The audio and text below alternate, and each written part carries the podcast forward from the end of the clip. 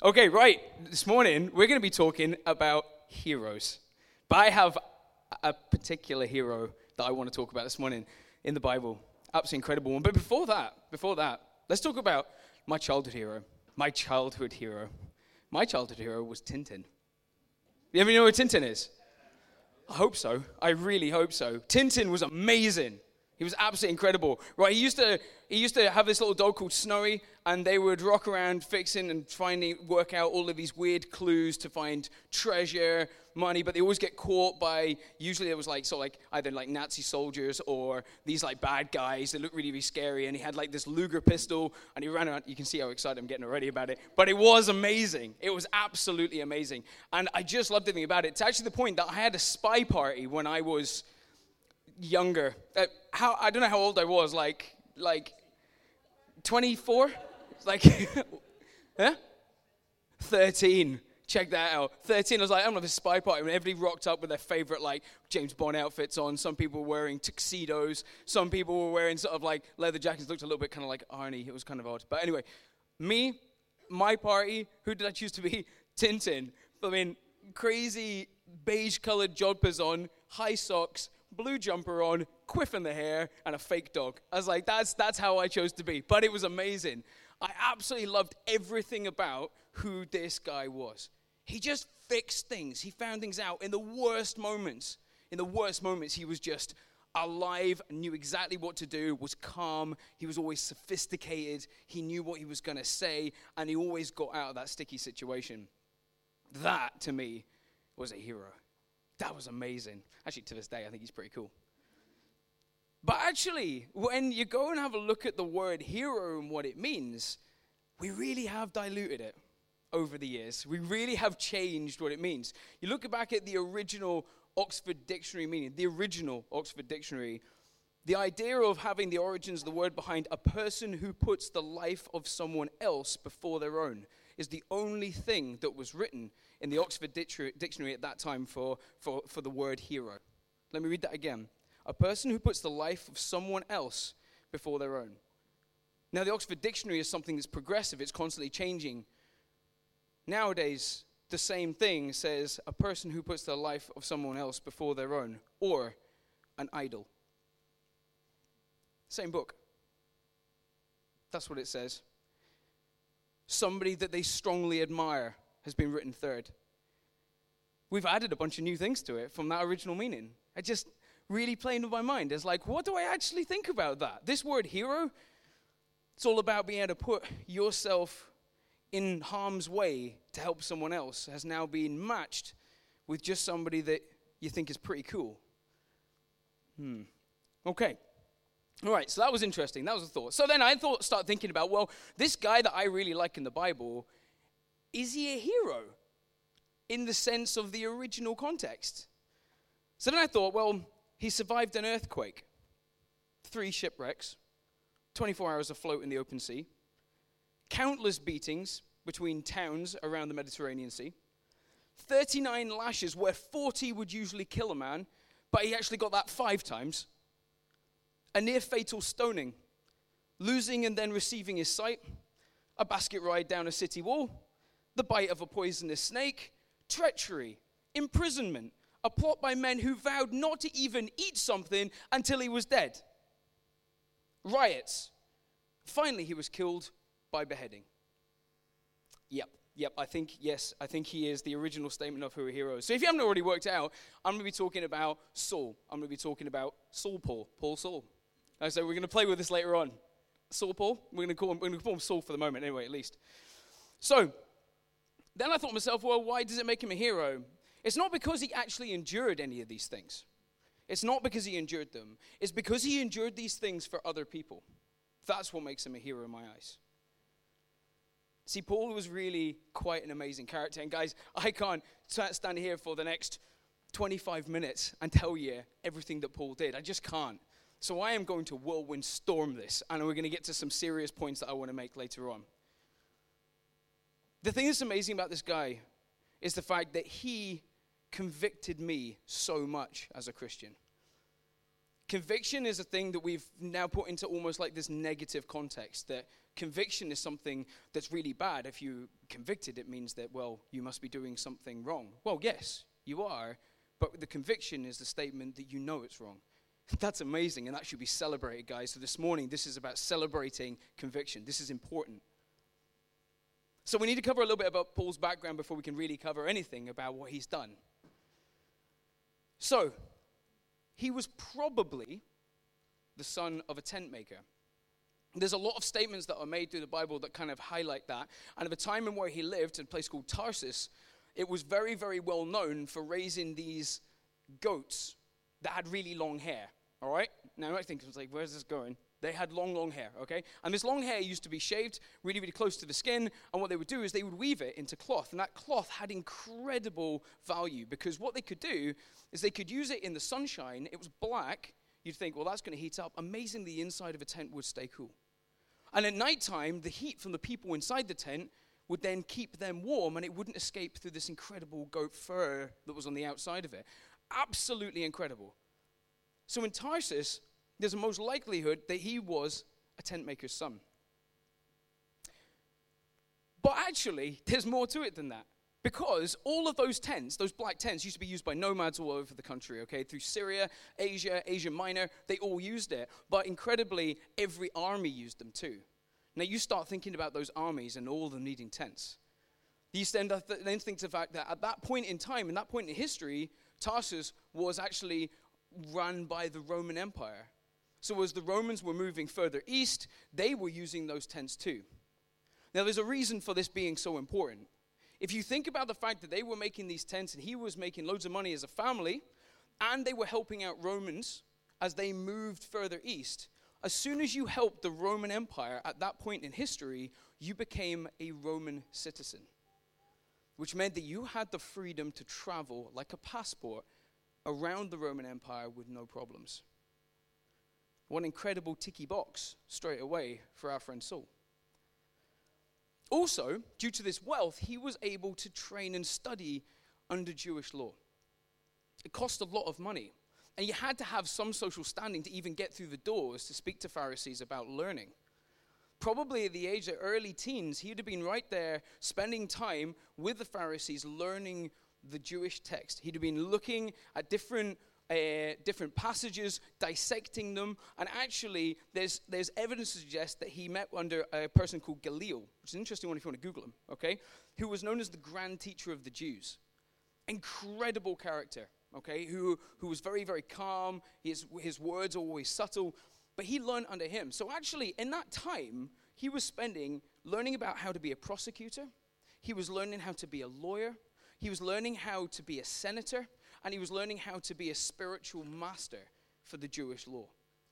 That's a huge undertaking, and it wasn't done quickly. The idea of going off and doing a degree for four years in the UK falls into insignificance when you think that you started at 13, and Paul was probably around about 30 when this was all kicking off.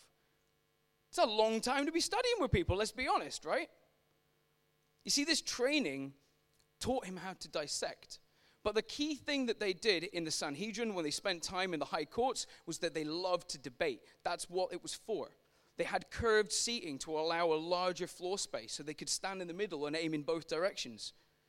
It was all about debate. That was a major part of the story. Always, when you came into the Sanhedrin to speak, you got to the high courts, there was a number. You had this opportunity to debate your case, always. They loved the fact that they were brought to understand debate. So let's think about this. Paul was trained to debate, Paul was trained in Jewish law. So then, when this guy Stephen rocks up, and he speaks in one of these high courts, this place where Saul has spent years of his life training and studying and learning and knowing exactly what to say in front of these people. Suddenly, Saul comes in and goes, Guys, I love you all, but you got it wrong. You've got it really wrong. You have to understand the fact that Jesus, he was the Messiah, and you know, you killed him. You killed him. Saul was disgusted. How dare you say that he was the Messiah? Plus, also, how dare you say that we were wrong? I've been studying this. Now, at this point, it says that if you look uh, into Acts 7, verse 54 to 60, it says that the angry mob took Stephen. So there would have been probably been a huge number of people there that have just said, said, I'm not having this. This is ridiculous. Let's take Stephen outside. And they stoned him right there and then to death. That's the kind of debate they were willing to give out with the Jewish understanding. So you see, Saul would have been obsessed with following the law to a T. He was obsessed with it because that's how the Pharisees viewed their law. They were senators, they were prosecutors, they were lawyers. They had to stick to what the old scripture said. See, Saul became known for his hatred of anything against Jewish law and hunted preachers of Christ as a result. So that's the question now. Why is he like one of my favorite? This is a bit weird. Well, there's big reasons for it. On the way to, uh, uh, to chase down more Christians, he was sent by the Pharisees to a town called Damascus. But Saul had a counter there like no other. Now, we all know how it goes. We all know how it goes. We know what happened. And I've read that so many times because I like Paul. I think he's cool. And also, the story that he had behind him was amazing. But, guys, I'm just going to read just a, a wee passage from The Apostle, A Life of Paul by John Pollock, right? So it's just a slight variation of the information, okay? So please understand the fact that this, I'm not reading from the Bible for this bit here, but I really think this helped me understand the people. This just made me understand the feeling because if you look at the, the verses in the Bible, it says that he was obviously he was he was blinded by the light. He was told to do something by Christ, and then he moved on. Okay, let's have a read of this one. He looked up. Within the center of light which blinded him from his surroundings, he faced a man of about his own age. Unfold my page now. Saul could not believe what he had heard and saw all his convictions, intellect and training, his reputation, his self respect demanded that Jesus should not be alive again. He played for time and replied, Who are you, Lord? He was using a mode of address that might mean simply, Your honor. I am Jesus, whom you are persecuting. It's hard for you, this kicking against the goad. Then Paul knew in a second that seemed an eternity, he saw the wounds in Jesus' hands and feet and saw his face. And he knew and he seen the Lord that he was not only there in front of him, but he was alive, as Stephen and the others had said. And that he loved not only those whom Paul persecuted, but also Paul himself. It is hard for you to kick against the goad. Not one word of reproach. Paul had never admitted uh, to himself that he had felt pricks of the goad he had raged against Stephen and his disciples. But now, instantaneously, he was shatteringly aware that he had been fighting Jesus and fighting himself, his conscience, his powerlessness, the darkness and chaos in his own soul. God hovered over this chaos and brought him to the moment of new creation. It wanted only his yes. Paul broke. He was trembling and in no state to weigh the pros and cons of the, change, the changing sides. He only knew that he had a voice and had seen the Lord, and not anything else mattered, but to find and obey his will. What shall I do, Lord? Oh, I love that. How amazing is that? Look at The wording. It's no longer a damning moment. Sort yourself out, Saul this is what's going to happen. Do you trust me yet? I'm going to blind you. No, so misunderstood. It was an overwhelming understanding for himself that everything he had done up to that point was wrong. And the thing that changed him was not anger, it was love. Love changed him, not anger. Here's what changed me this man, so lost in law and rules, who had ordered the killing and imprisonment of so many, in one meeting with Christ, one meeting, he changed his beliefs forever. Think about that for a second. One meeting with Christ. He changed his beliefs forever. He never stopped. He never took breath. He never questioned, he never denied, he never pleaded, he never moaned, he never backtracked, he never ignored. His experience was so overwhelming that it was done, finished, right there and then. His changes forever. My conviction, it just took one. It just took one time for Christ to speak to him, and he was changed forever. When I was eight years old, I gave my life to Christ. I meant every word I said. Eight years old. But then you become a teenager. Don't you? And you have moments of uncertainty, and things change a little bit. But I pulled it back together again. God caught me. And at 16 year old, I was baptized because I meant it wholeheartedly. Every single part of that was a decision that I made, and I trust and I stand by it. But then I got to uni. Things change, doesn't it? You meet new people. You get yourself into whatever bother you fancy. So then, when I was about 19 years old, I got an incredible chance to be a go on this mission trip to Canada, where God spoke to me top of a mountain in the Rockies that pretty much just said, Pete, why have you stopped listening? That broke me. But when I was 24, I met Ruth. And I found about worldwide mission. I understood about travel and the fact that this goes further than my doorstep. Man, my eyes were opened.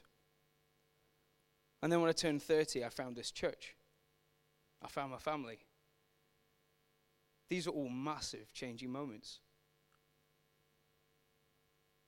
How many encounters with Christ do I need to give everything?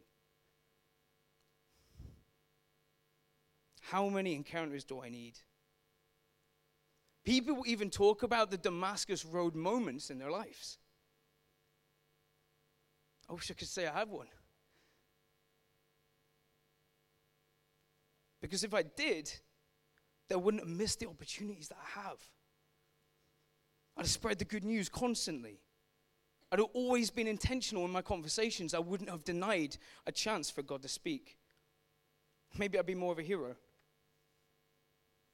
You see, Saul wasted no time after the change. When Ananias prays and Saul's sight is returned, Saul goes out to preach the news of Christ is alive. Right after being baptized and sitting with a huge meal with people that he actually hated two days beforehand. He was actually chasing to kill. He sat with a meal with them. As far as the Sanhedrin are concerned, Saul is Christian hunting when actually he was already Christian making. God made no mistakes here. In Acts 9, verse 19 to 21, the Jews are so unsure and amazed that the figurehead of all things terrifying to them was standing in front of them and giving a message that Christ was alive after just one week ago he was condemning them. Man. See, Paul shows a polar change. A polar change. There was nothing gradual, no slow uh, uh, persuasion from God. God knew that he was meeting him in a place that he needed right there and then. There was something very special about that Damascus road because it's what Paul needed. The power of the experience can change the mind of even the most polar of opposites. Let me give you a great example. My daughter, Mia. Mia, that's really hot. Don't touch that. Okay, Dad, I'm not going to touch it. That's fine. Why? Because I said not to.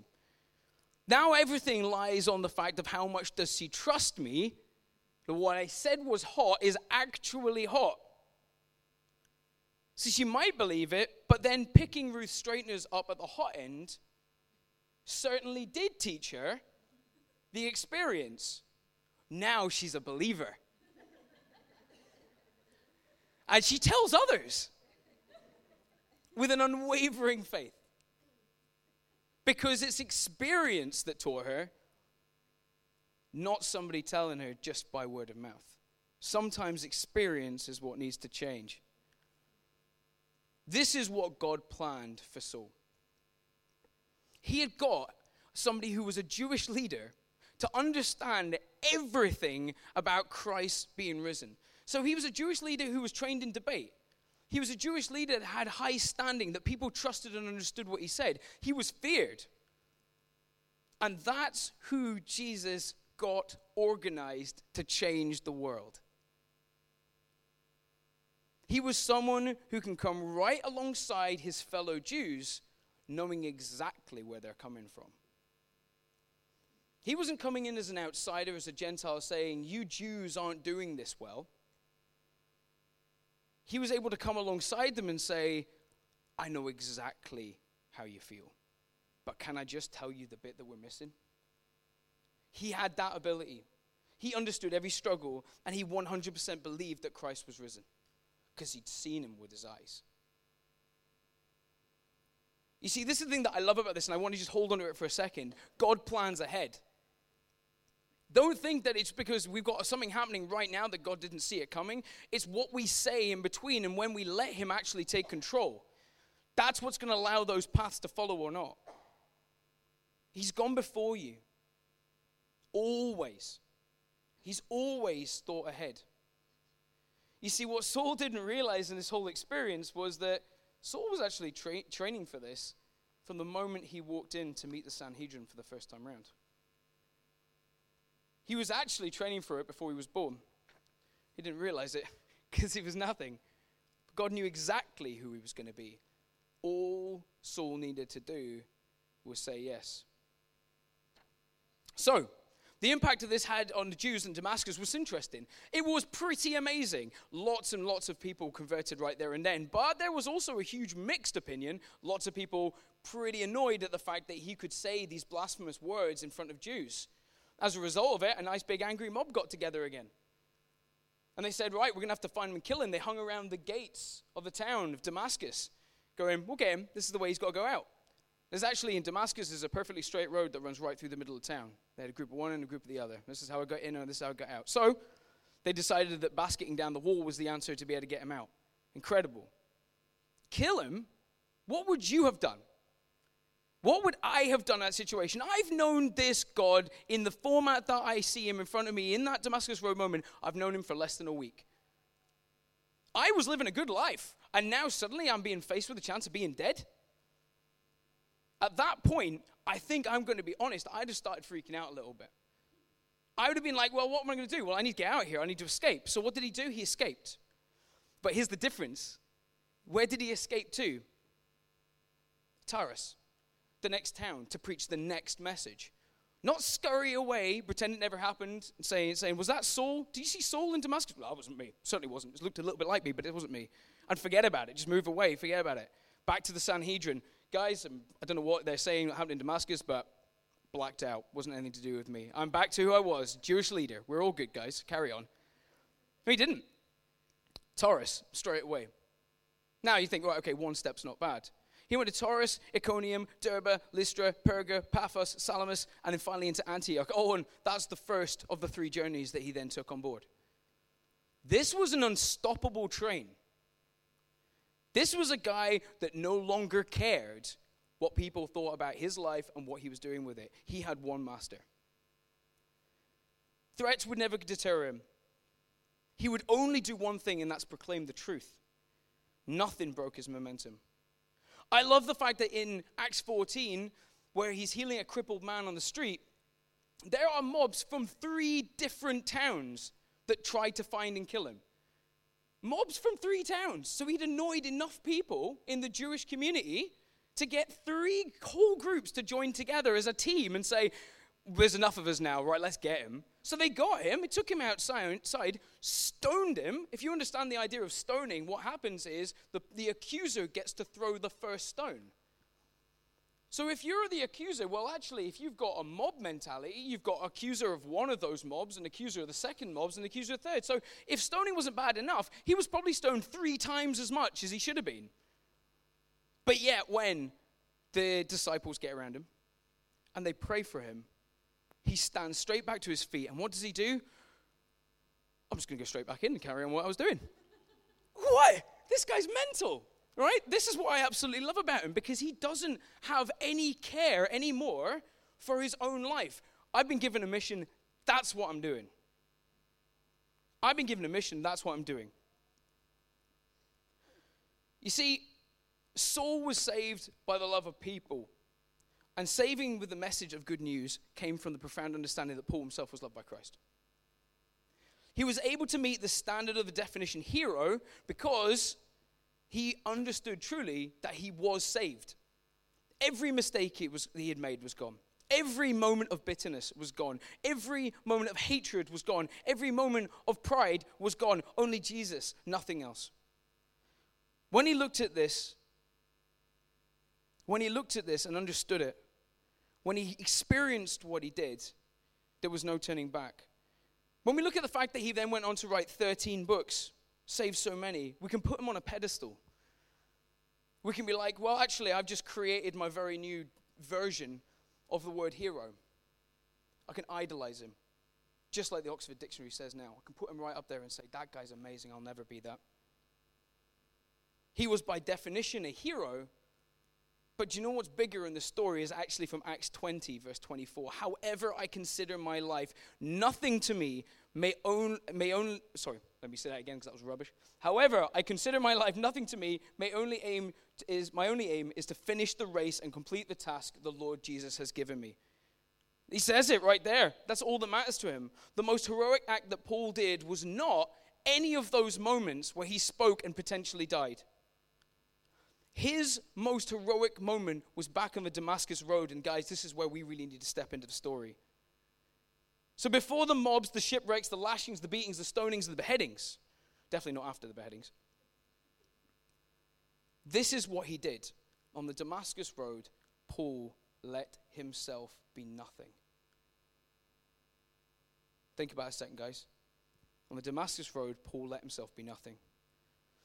See, God wasn't looking for a hero with guns and a great physique. He wanted a hero that was willing to give everything to impact his incredible sphere of influence with the good news of Christ. See, guys, we all got sphere of influence. We're all here for a reason. Can we give our all? Everything. All of Paul's actions reflect a man sold for Christ, not a guy like going to church on a Sunday. For all his scholarly wisdom, he left it on the road to Damascus purely for godly wisdom. Paul's a hero because he let go.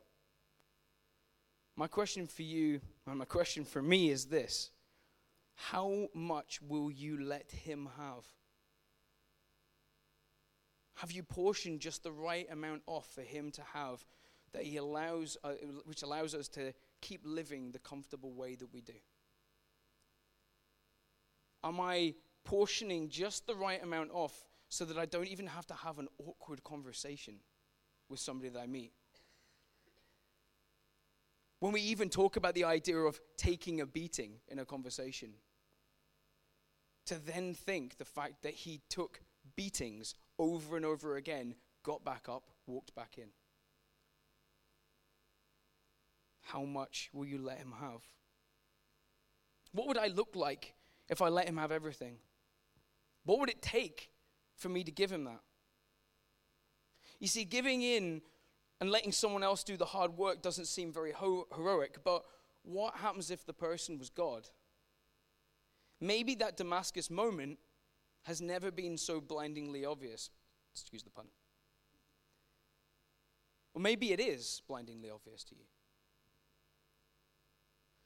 But the response is so simple. And just to close, I'm not going to pray a prayer. Because the thing is, guys, the thing that's incredible about this moment and the thing that's so special is that it's between you and God. I can't pray for you in this situation, but you can pray for you. I certainly can pray for me. That the way that we act, the way that we, we perceive spending time with God is part of the story. The fact is that He's asked us to all have that Damascus Road moment. And look at the wonders that happened through one man reaching all that area because he just said yes. So give just a couple of minutes, guys, just to pray yourself. Have a think about it, as I certainly am going to as well.